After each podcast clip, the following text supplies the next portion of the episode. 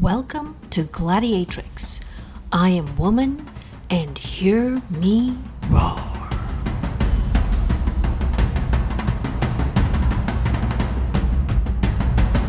I'm your host, Malini Sarma.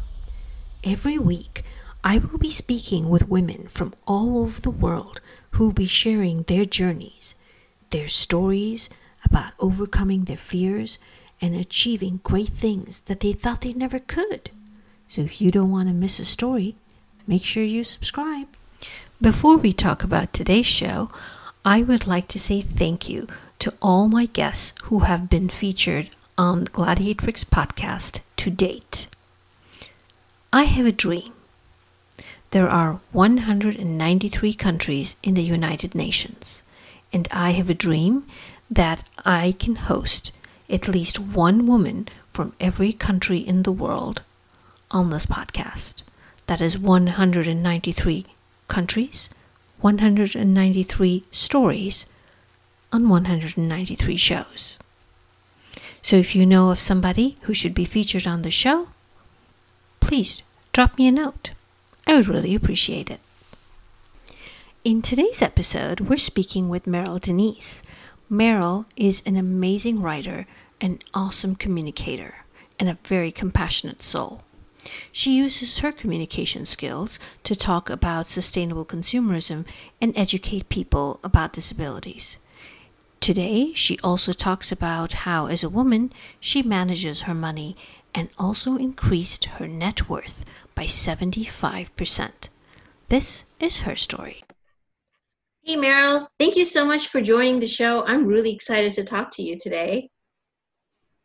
Hey, Malini. Great to be here too. And I've been listening to all the previous episodes. Just love the vibe and the conversations. Oh, I'm, I'm, I'm, I'm so glad um, you're here. I, have been wanting to get you on, um, get you on ever since uh, you know we met up last year, and I was telling you about my world trip, and you uh, had a little blurb about me on Sheroes. So I'm like, I gotta yes. get, I gotta get Meryl on here. She's got so much to talk about. So I'm, I'm, I'm really happy you're here. Um, Likewise. So the first thing I wanted to find out was, um, you have lived pretty much uh, in a lot of different places um, outside of India, right? So, but you were you born in India and um, grew up in India initially, or were you were you outside of India when you um, when your parents were um, in Muscat? Yeah, so um, I mean, I was born in Goa. I lived in Goa for the first three four years of my life, mm-hmm. and my father went to the Middle East in uh, 1976. Uh, my parents are both teachers, and uh, they wanted to uh, move out for better prospects. Mm-hmm. So um, at that time, I remember um, the Indian school in Muscat was uh, was just growing. It was in it was sort of in infancy, and uh, my dad was one of uh, you know the first batch of teachers, one of those the first batch of teachers there. Mm-hmm. So he went there, and then my mom and me and my sister we followed him in 1980. Mm-hmm. So after that, I uh, lived in Muscat till I was about 15 years old. Mm-hmm. And uh, it was a very, uh, it, it's a lovely place actually. A beautiful landscape, beautiful beaches, mountains. Um, you know, there's an oasis, all of that. Mm-hmm. Um, we would come to uh, Goa for summer holidays, and I would, I would just love that, and I would feel a bit sad actually when I would go back to Muscat because it, it had such a vibrant, warm, affectionate uh, vibe. And of course, there was chaos, there was heat, but all, all, all of those really sort of awakened my senses, mm-hmm. right? Mm-hmm. Uh, so that's a little bit about, um, you know, your, to answer your question. So, um, um, did you say your your sister? Um, does she have a disability? You grew up with a yes with a sibling yes. with a disability. So, um, yes. how, how was growing up? You must have been a very protective sister. Yeah.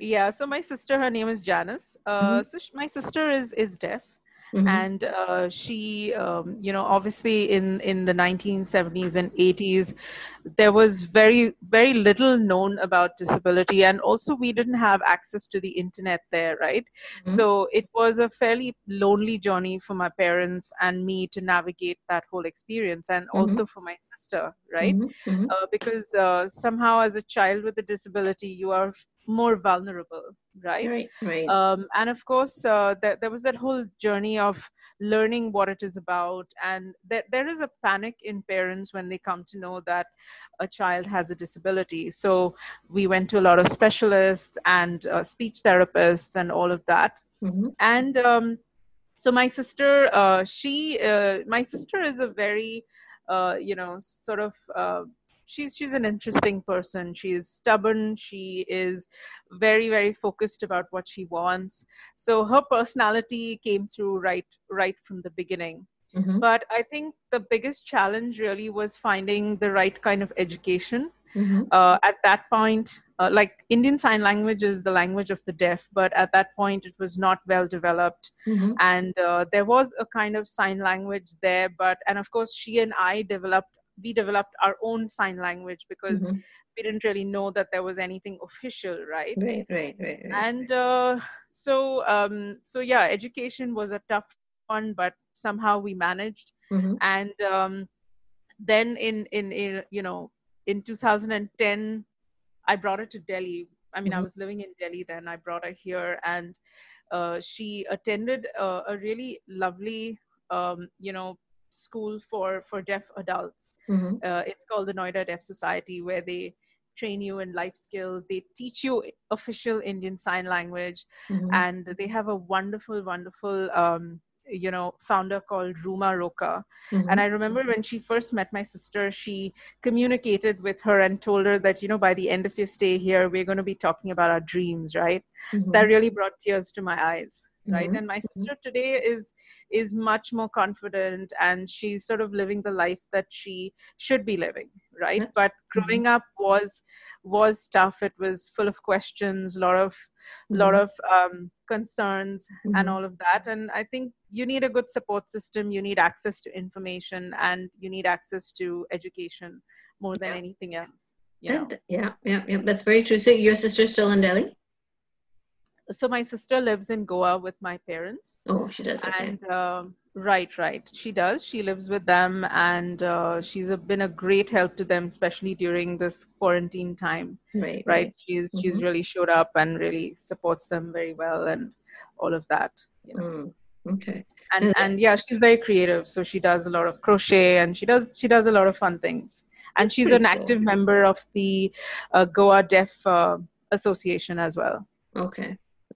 Okay. So your your parents um, being teachers, it must have been uh, hard. It must have been, you know, like you said, when you when you don't have access to the right kind of education. But at the end, I guess, um, you know, having that, like you said, having that support system is very important. So. Uh, yes, yeah. absolutely. That's absolutely. really cool. So, so you um, uh, you grew up in Muscat, but you came back to India to do your high school and college, right?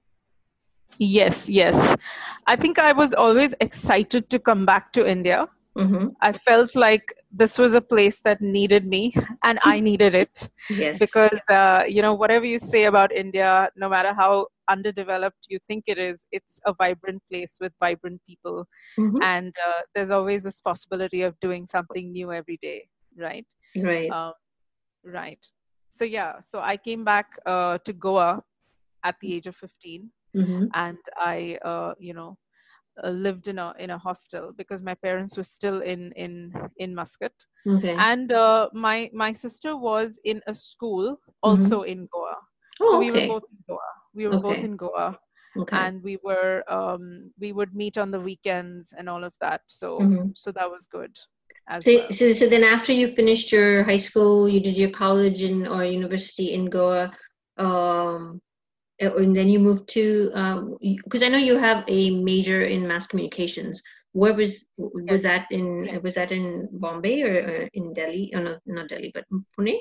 Yeah, yeah. So basically, I I actually did my bachelor's in physics in Goa, at really? at, uh, at Goa okay. University. Okay. And I, I always liked math and physics in mm-hmm. school, mm-hmm. but somehow I felt college education uh, wasn't wasn't really as as exciting, right? Mm-hmm. Mm-hmm. Um, and and you know, I met I met a professor at at the university who had a she had a club for she ha, she called it the communications club mm-hmm. and that's where i got to know about mass communication mm. uh, i remember her name is uh, professor sherlin mm-hmm. and uh, i was quite influenced by her and the way she would talk about mass communication and that's where i decided that i need i want to get into that space and i'd always been somebody who would write a diary i would write columns in the local newspaper mm-hmm. about things that were happening while still in college. Mm-hmm. So that's when I, I went to Pune to do mass communication. Okay. Um, yeah. So, so, so you, um, so you started with in, in, in math and science and, and then you went into mass communication and you were still doing that. That's still your field, right? So from there you moved to Mumbai to, um, to work. Yes. Yes. I moved to um, Mumbai to work. Uh, I was with I, I joined, you know, I had always had an interest in education mm-hmm. and careers. So mm-hmm. I joined Zee Education in Mumbai mm-hmm. as, uh, and I was working in uh, television production actually. Oh, wow. So okay. we would create programs, educational programs. Mm-hmm. Um, and I was there for about one and a half year. And at that point, uh, I don't know whether you remember, but there was a dot com bubble oh, and then yes. there was a dot com bust bust right? yes so so the bust uh, impacted me and i uh, lost my job mm-hmm. okay mm-hmm. and uh, but you know it was really interesting i had a i had like two friends who were my flatmates mm-hmm. and uh, we we we both lost our jobs mm-hmm. so we lost our jobs together and we were also flatmates mm-hmm. so we would uh, you know so because of that i didn't feel alone in that in that time mm-hmm. and uh, we would both you know at that point we didn't have internet at home right so right, we'd go right. to an internet cafe mm-hmm. and we would apply for jobs every day, mm-hmm. and then we would talk about it and then after two months we both got jobs and they paid us less than what we were getting before but we were so happy happy see this whole time you were in uh, you were in uh, in bombay right so I remember, yeah. I remember when I first came uh, when you to your to your apartment there it, Bombay has such a different vibe. It's like any you can do anything and it would work, and you were just so just so happy to like uh, just to be there and do stuff, right? It was just yes. so different. So how how did you feel like living? Because this must have been your first. You this was like your first job when you first moved to Mumbai. It's like you were working, living on your own in a new city, right? How did yes. how did that feel? Right. So we we have a couple of relatives in Mumbai who uh, are are really close to me. Mm-hmm. I, I mean, I when I first moved there, I lived with my aunt, who is my dad's sister, mm-hmm. and unfortunately, she passed away this year. Oh, but uh, be- probably because of that, uh, you know, I had somebody who was there. But yes, I I did move out, and I I lived on my own, and it was a very different experience. Mm-hmm. Uh, living on your own and being completely responsible for your own well-being mm-hmm. uh, paying your bills every month and uh, also uh, sort of creating a new life for your own right mm-hmm. Uh, mm-hmm. making new friends and uh, gonna work all of that so it mm-hmm. was a really exciting experience for me and i met so many different kinds of people it, it was a very eclectic experience i would say overall and it has a, a, a, very very urban kind of a vibe mm-hmm. Mm-hmm. and um, it, it's also like a cool place where the coolness is not in what people wear but just in the personal style and the way uh, we we conduct ourselves and um, so i also i think probably evolved quite a bit mm-hmm. in Mumbai. Mm-hmm. And uh, I also did a few other things like I, I've always been somebody who pursued music in some form. Mm-hmm. So I joined a chorale group called the Paranjoti Academy Chorus. Mm-hmm. Um, and then I also would sing at nightclubs mm-hmm. on the weekends, either with a band or as a duo.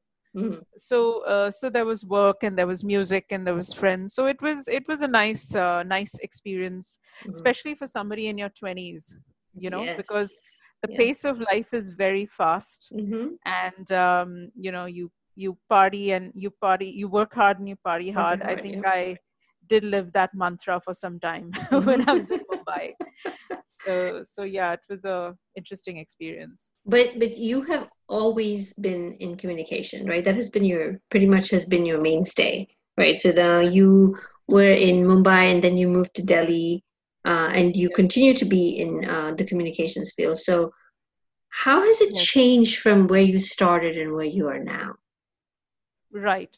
So i think when i first um, wanted to get into communication. I wanted to be a journalist. Mm-hmm. Um, but then uh, I think along the way, I discovered other ways of other kinds of spaces uh, mm-hmm. in the communications realm itself, right? So mm-hmm. um, my second job was actually with a digital marketing agency. Okay. And the time when I joined it, nobody knew what was a digital marketing agency. Okay. Nobody knew what was digital. It was a very new, very, very new space, right? Uh, mm-hmm. Uh, so I still remember when I would explain what I was doing, I would have to explain it for about 20 to 25 minutes right wow. mm-hmm. but but today when you say i i i'm a digital marketing marketing professional everybody knows what that is right right right, right. Uh, so i did that so that was that was a very it was exciting for me to be in that space at a time when it was really new mm-hmm. because it sort of set the foundation for all the skills i would develop in the mm-hmm. future mm-hmm. right mm-hmm. and uh, i also did work in editorial roles so i worked with rediff.com for their youth editorial section. Mm-hmm. Uh, I also worked for this really wonderful magazine called Careers 360, mm-hmm. which is uh, one of the first, um, you know, critical educational magazines in the country, which actually commented on the quality of education and the way in which our education is shaped, mm-hmm. right? Mm-hmm. So I worked there for about five years. Mm-hmm. So these were really grounding experiences but i think the more and more that i progressed in my career mm-hmm. the more i started feeling that communication is a very very strong tool mm-hmm. for change to talk yes. about change to talk mm-hmm. about language uh, you know it's it's if if you are good with communication you can use it in a way that benefits um, the world right yeah, yeah. Um, and that's what i began doing as I progressed more and more in my career. Like when I was at Careers 360, I would write about uh, the different spaces in education, what mm-hmm. was design as a career. Mm-hmm. Um, so I use communication there to create certain kinds of awareness mm-hmm. because, as you know, in India, we always think in a very limited way about careers, right? There are three or four careers that we are aware of. Mm-hmm. And uh, because we try to box everybody in those spaces, there is a lot of suppression of talent, a lot of suppression of dreams in a way, right? So that's right. what I tried to do when I was there. Mm-hmm. And then um, I worked at Youth Ki Awaaz, which is a really wonderful uh, publishing platform mm-hmm. where a lot of young people get to raise their voices on things that matter to them. So I was a campaigns editor there. Mm-hmm. And uh, so that was a very interesting experience as well because I got to learn so much about mm-hmm. issues, mm-hmm. right? Social, socio-political issues, like mm-hmm. really going into them with depth. Mm-hmm. And uh, currently, I'm with Sheroes, which is a women-only social platform. Mm-hmm. the first and largest online ecosystem specifically designed with women in mind. So yeah. it's a safe space on the internet. Mm-hmm. It's a space where women express themselves free, freely. They invest in themselves. Uh, and and here, like the communication that we use is primarily to propel women to go and chase those dreams, right? Yeah. Uh, so that's really exciting as well. That's really cool because I mean I um um I did I have I have the app on my phone and I follow some of the stories and the you know um the, it's it's like you said it's a safe space for women to talk about things that normally they would wouldn't have the courage to say it out loud because they're you know afraid of judgment or you know the patriarchy or whatever it may be. So but as part of um um, I guess, as part of this platform, or maybe either it was influenced by or maybe not. Um, you also talked about a group that you had joined coming to regarding financial independence. A couple years ago you joined some group right? So does that did the Sheroes uh, group have something to do with that or? Yes. Okay. yes. Yes so um, Right, right. So we we have a lot of women on our platform. Uh, you know, many of them are founders of organizations, mm-hmm. uh, artists, etc. Right. So there mm-hmm. was this. Uh, I, I mean, I remember seeing this woman who would constantly be talking about financial independence, mm-hmm. right? And she she spoke about it in this language that I could really relate to and connect to, and it had a very high empathy vibe about it. So mm-hmm. her name is Priyanka Bhatia Mm-hmm. And uh, I remember her talking about her own community, which she started called Women on Wealth, and she she would she would answer questions of women who were having financial difficulties, etc. So I just called called called them up one day, called up her organization, and I said, uh, I really like the way you talk about money and women, mm-hmm. and I want to know more about it, mm-hmm. right? And at that point, I mean, just to give you a context, I belong to a generation in India, which is sort of like the uh, how do I say, the um, uh, disposable income generation right yeah. mm-hmm. uh, after liberalization we we also embrace the economy of credit cards and all of that right mm-hmm, mm-hmm. so so somewhere i think uh, the the traditional mindset of saving very carefully all of that uh, it got a little messed up right mm-hmm. so i i felt like I'm still kind of living paycheck to pay- paycheck. And yes, mm-hmm. I am saving and I am investing, but I still don't have complete autonomy and control over where my money is going right mm-hmm. Mm-hmm. and i really i really wanted some help with the basics of it right to mm-hmm. build some structure around it mm-hmm. and uh, what what i really found in this community is that uh, they host these really wonderful financial literacy programs mm-hmm. and uh, it's not about advising you on where to invest your money it is really a journey to to know yourself in the context of your money and your finances right oh, um, okay so so it was a three month program that i did with them mm-hmm. called the money gym mm-hmm. and it really transformed the way i manage my money henceforth right mm-hmm. mm-hmm. so they teach you how to uh, understand what is your net worth they mm-hmm. teach you how to uh, understand what you're bringing in every month and what what is going out and where is it going and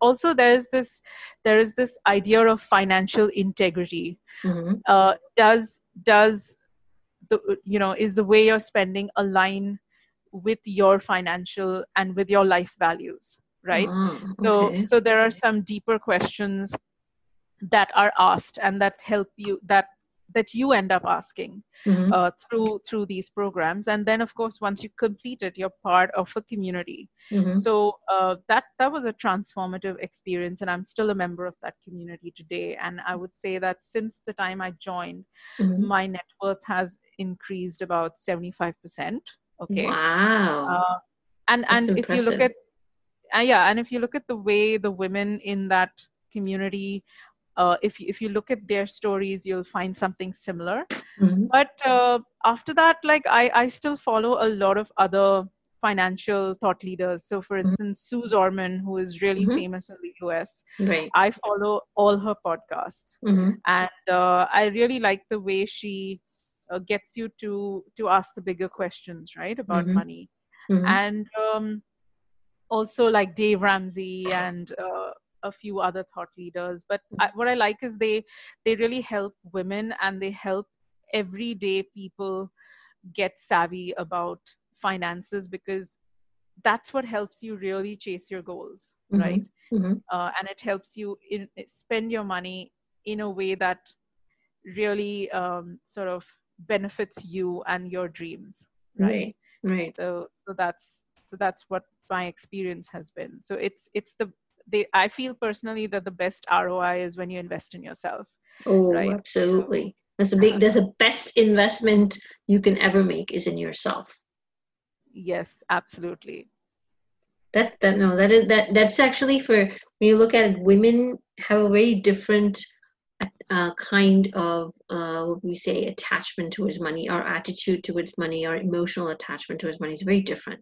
How we look at it, how we spend it, how we save it, you know, it it, it really is really so different. I think now a lot more younger, um, the younger generation, they're a lot more um, what do you say cognizant of that you know they like you said they you you um, you work hard and you play hard um, and but they but they have different it's a different outlook compared to say the baby boomers who are all about not you know figuring out a way not to pay taxes but want to save up everything current generation is not about saving but they want to live they want to live the experience right um, right right so absolutely and one thing i want to add here right is that uh, many times when we talk about you know money in the context of women we often say that oh women don't take enough risks all of that with investments mm-hmm. but i can totally understand why if mm-hmm. you look at uh, a woman's career trajectory and mm-hmm. financial trajectory mm-hmm. women earn less than men mm-hmm. right Mm-hmm. Uh, because of the gender bias at mm-hmm. work.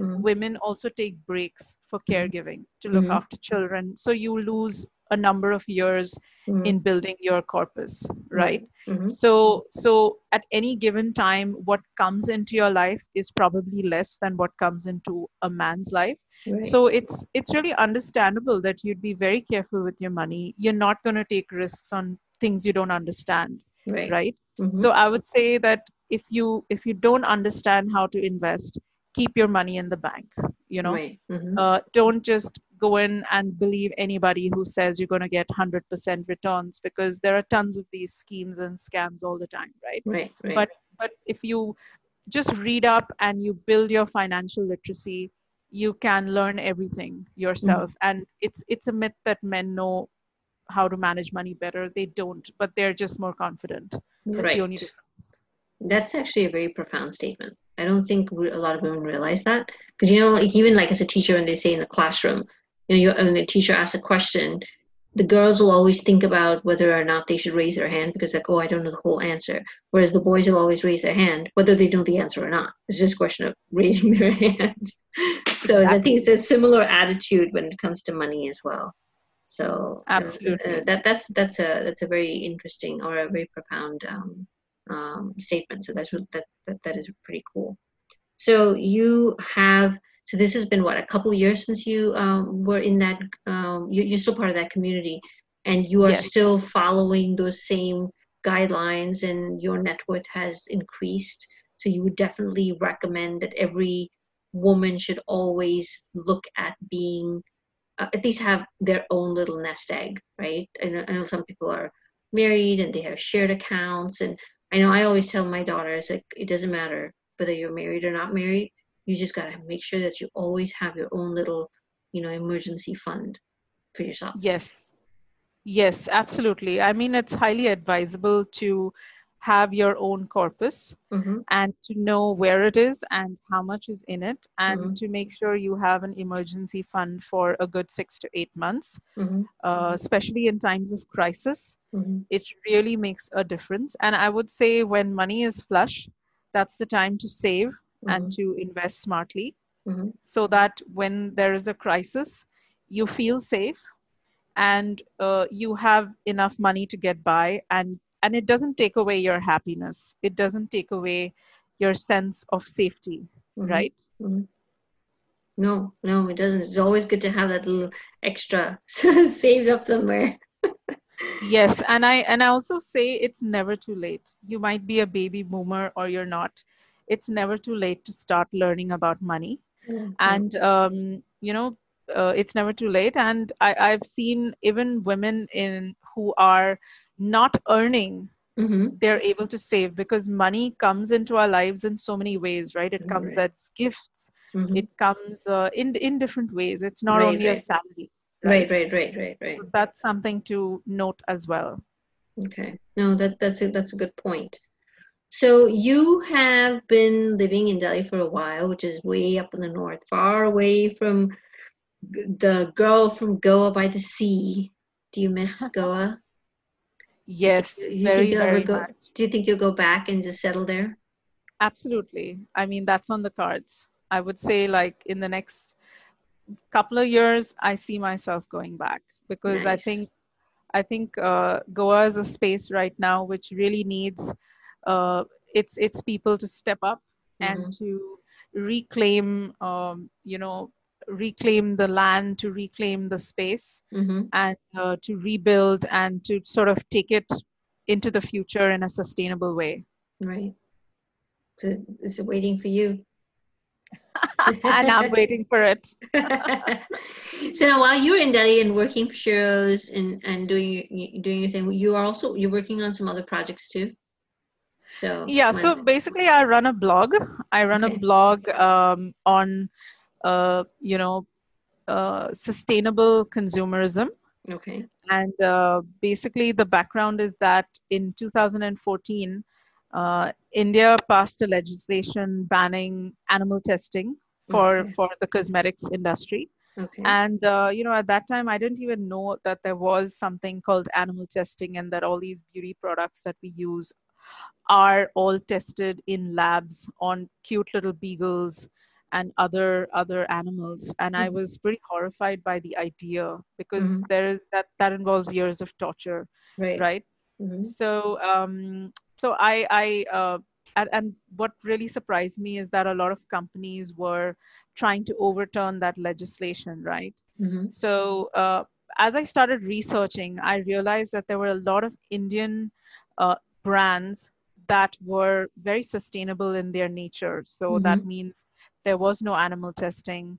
Uh, it was fair trade products plus um, the packaging was was they were moving towards more sustainable packaging and mm-hmm. and good quality cosmetic and personal care products right mm-hmm, so mm-hmm. I, I i create curated this list of like 50 to 60 indian brands mm-hmm. uh, and uh, that that particular blog went viral mm-hmm.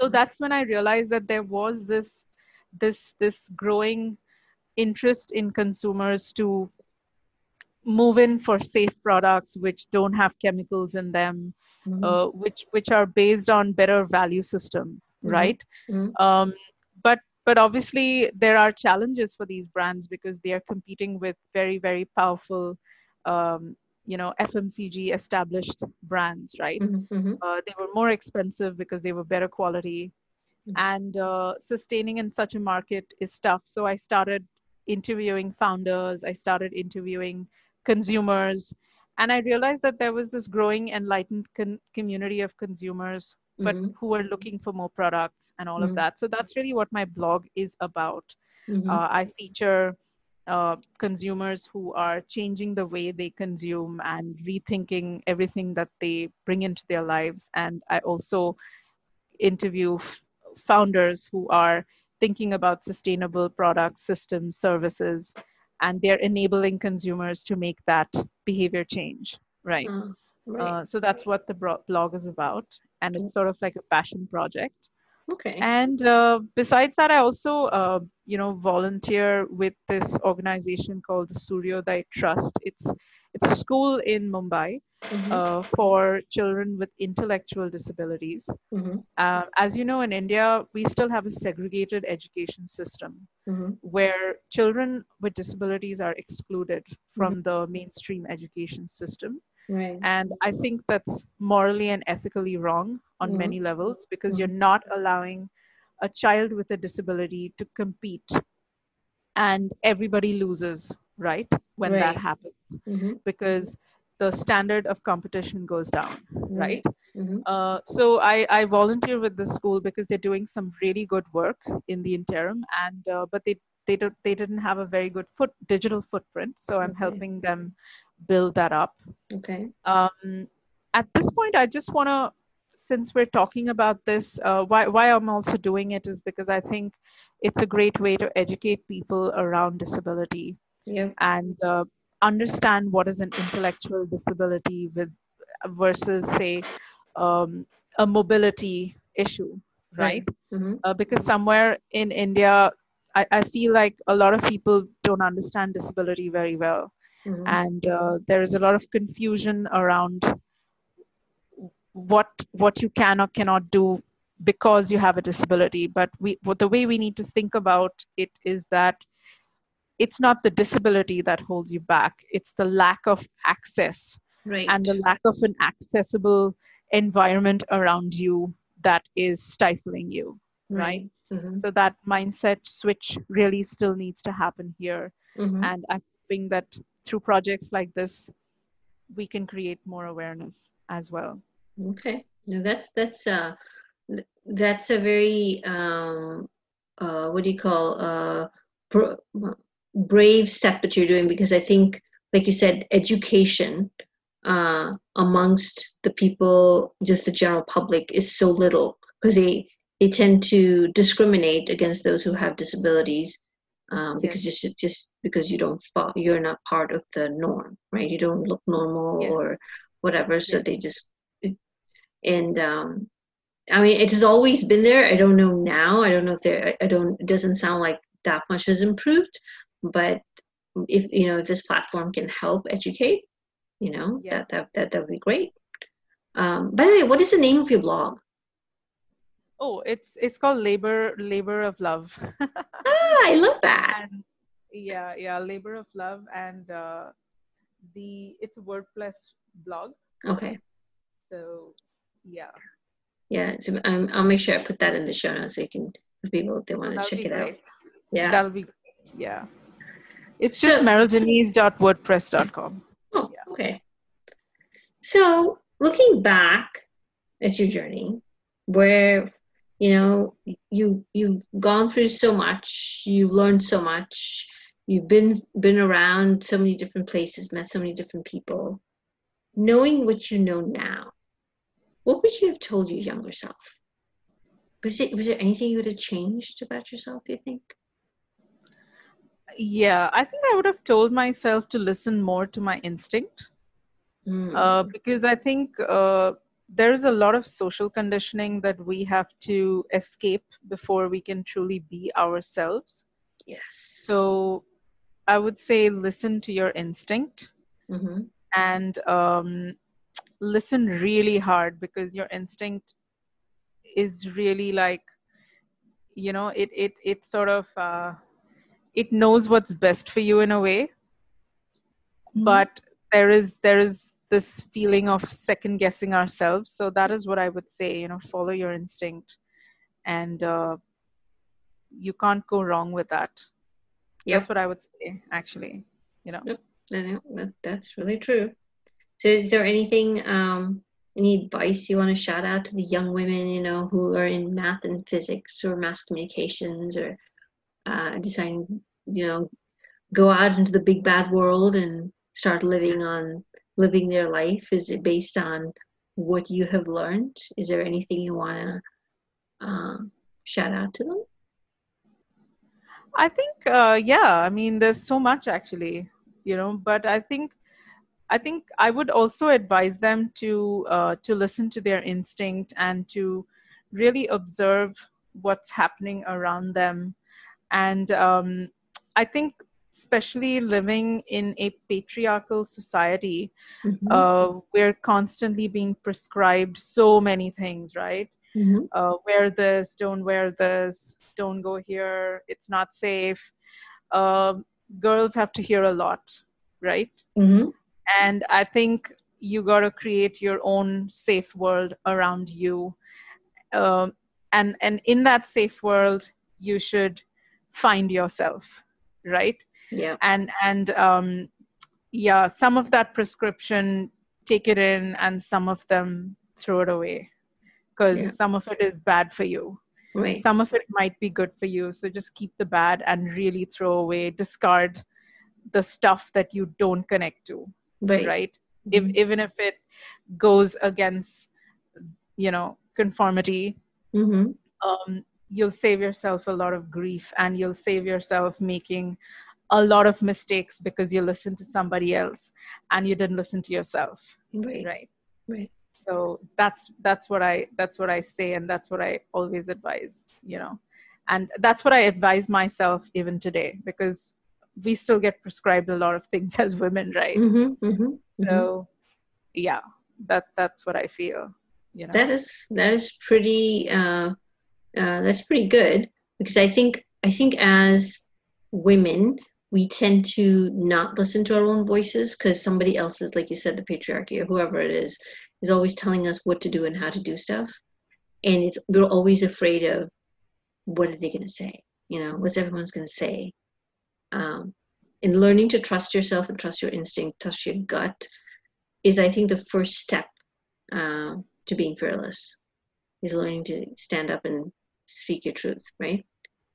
So yes, you're right. Like speak your truth, and um, there is a lot of value in speaking your truth, if, even though it's hard, right? I mean, very recently I had a friend who um, she she works in a job.